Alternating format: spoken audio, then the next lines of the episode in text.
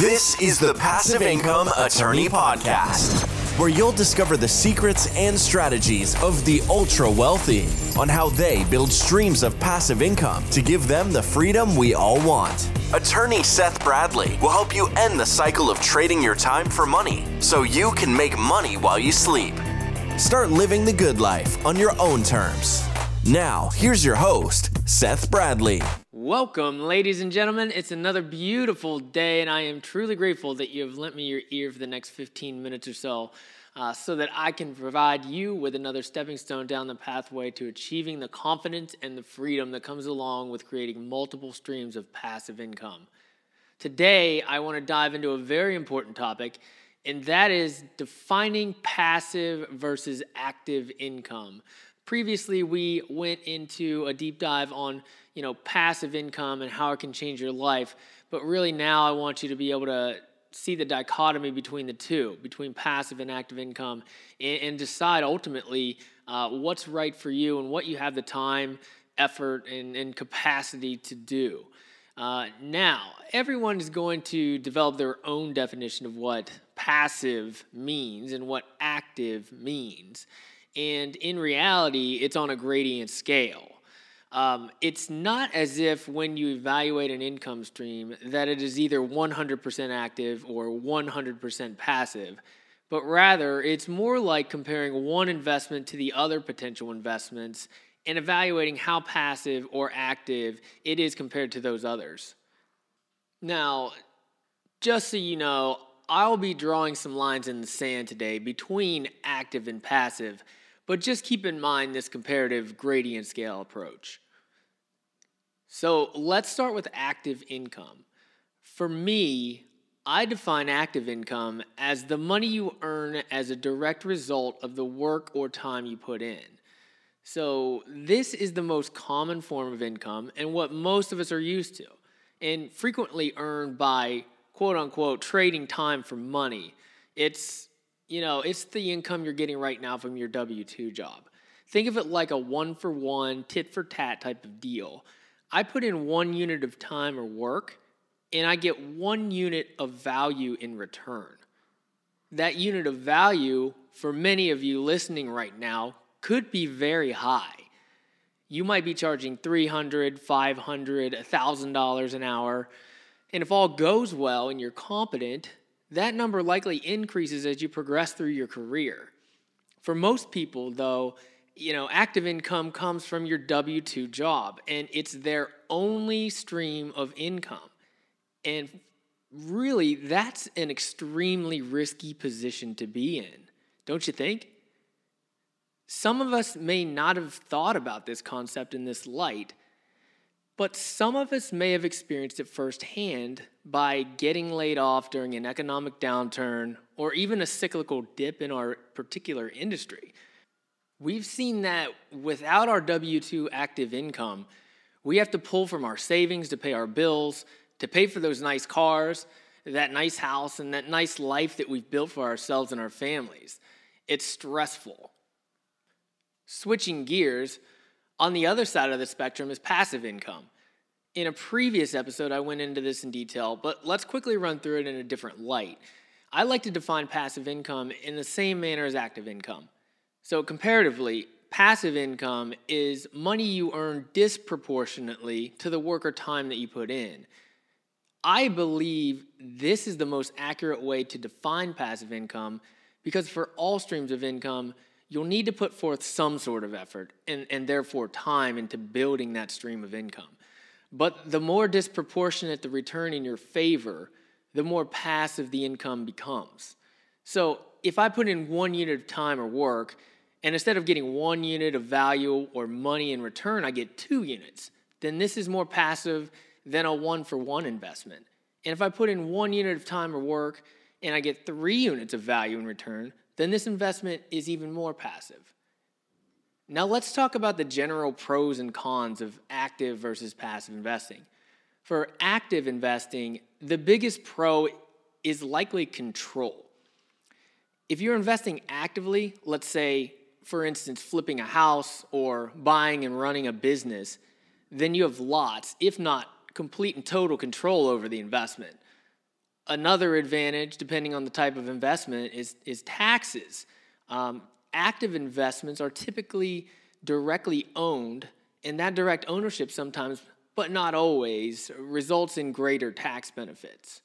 Now, the biggest cons for active investing are obvious, and that's time and effort, and the inability to exponentially scale.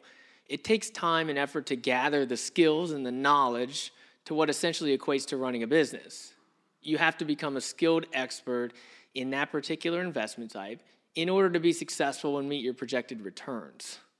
And of course, this takes time time away from your career, your family, and from yourself. On the other side of the table, for passive investing, the cons are the lack of control and sometimes the lack of liquidity, depending on, depending on the type of asset. It is likely that if the investment is passive, you are giving up some sort of decision making control to others. And depending on the asset, lack of liquidity could also become part of the equation. However, this is, this is not always the case. The biggest advantage to passive investing is what I consider the most important thing out of all things, and that is time. You may need to put some time and effort in up front but after that, the effort is spent by others to maintain and operate the underlying asset. The other big pro for passive investing, which sometimes is forgotten, is the opportunity to rely on experts in their specific fields to produce optimal results. We're all experts in something, but if it's not in developing a commercial real estate project or building, or operating a tech company and building it from the ground up, then perhaps we should focus on picking a winning horse instead and letting them do all the work so that they can take us to the victory circle. In summary, today we discuss active investing versus passive investing in a very broad and general sense. You just need to take an honest and hard look at your situation and decide which one is best for you. If you have some extra time, or if you have a really hard time letting go of control, then taking an active approach might be the best approach for you. But if you are strapped for time or care to spend your time on other activities, then taking a passive approach could be a better fit for your lifestyle and goals. Me personally, I won't say I've done it all, but I have certainly collected a wealth of experience investing both actively and passively, and I continue to do so. On the active side, I've sponsored large commercial real estate projects. I've flipped, wholesaled, rehabbed, and rented houses and multifamily properties. I bought a fitness franchise, started numerous small businesses, traded stocks, uh, just to name a few. On the passive side, I've invested in and continue to invest in commercial real estate syndications. I've been a private lender. I've invested in a restaurant and startups, and I've invested in 401ks and index funds while I was working at a big law firm, active investments certainly put a strain on my career because there just wasn't enough time in the day to do all that. Once I discovered passive investing, I was able to buy back my time and eventually go out on my own, where I now have more time and more freedom to take a more active role in my investments, which I love, but it's not necessarily for everyone. Not everyone wants to quit their job. A lot of us enjoy our careers. We get satisfaction and pleasure in, you know, growing professionally. Um, and I get that same feeling, but I'm just more of an entrepreneur and I needed to be out on my own. So I needed to figure out a way to buy back my time, which I did. But for those of us that want to stay in our career and stay, uh, you know, high performing big law firm attorneys or continue saving lives in the emergency room or climbing and scaling the corporate ladder. That's awesome. But just know that there is a flip side of that coin where if you're able to generate and build passive income streams outside of that primary W 2, it just gives you an indescribable confidence that if there's an economic downturn or you get laid off or you get fired or your industry takes a dip or technology somehow, you know, makes you dispensable, you'll just know that no matter what, you're still going to be able to provide for yourself and for your family.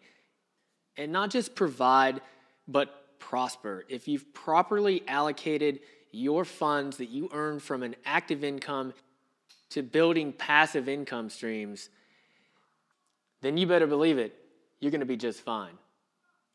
Now, as far as actually biding back your time and eventually taking a more active role in, you know, let's say real estate projects or running a business or something like that, then that's great as well. And I, I love it. But it's not for everyone. And at some point, I completely intend on becoming 100% passive. You just need to ask yourself what is the best way for me to achieve true financial freedom? And then, what level of activity am I willing to take on and still live the life that I choose to live and that makes me happy? All right. Well, because I'm a big proponent of real estate, in a later episode, I'll take a deep dive into active versus passive investing again, but in the purview of real estate only. If you want to learn more about passive income through private equity, real estate, or other alternative vehicles, go check out my website at passiveincomeattorney.com and grab my free passive income guide, which will only be available for the next few weeks.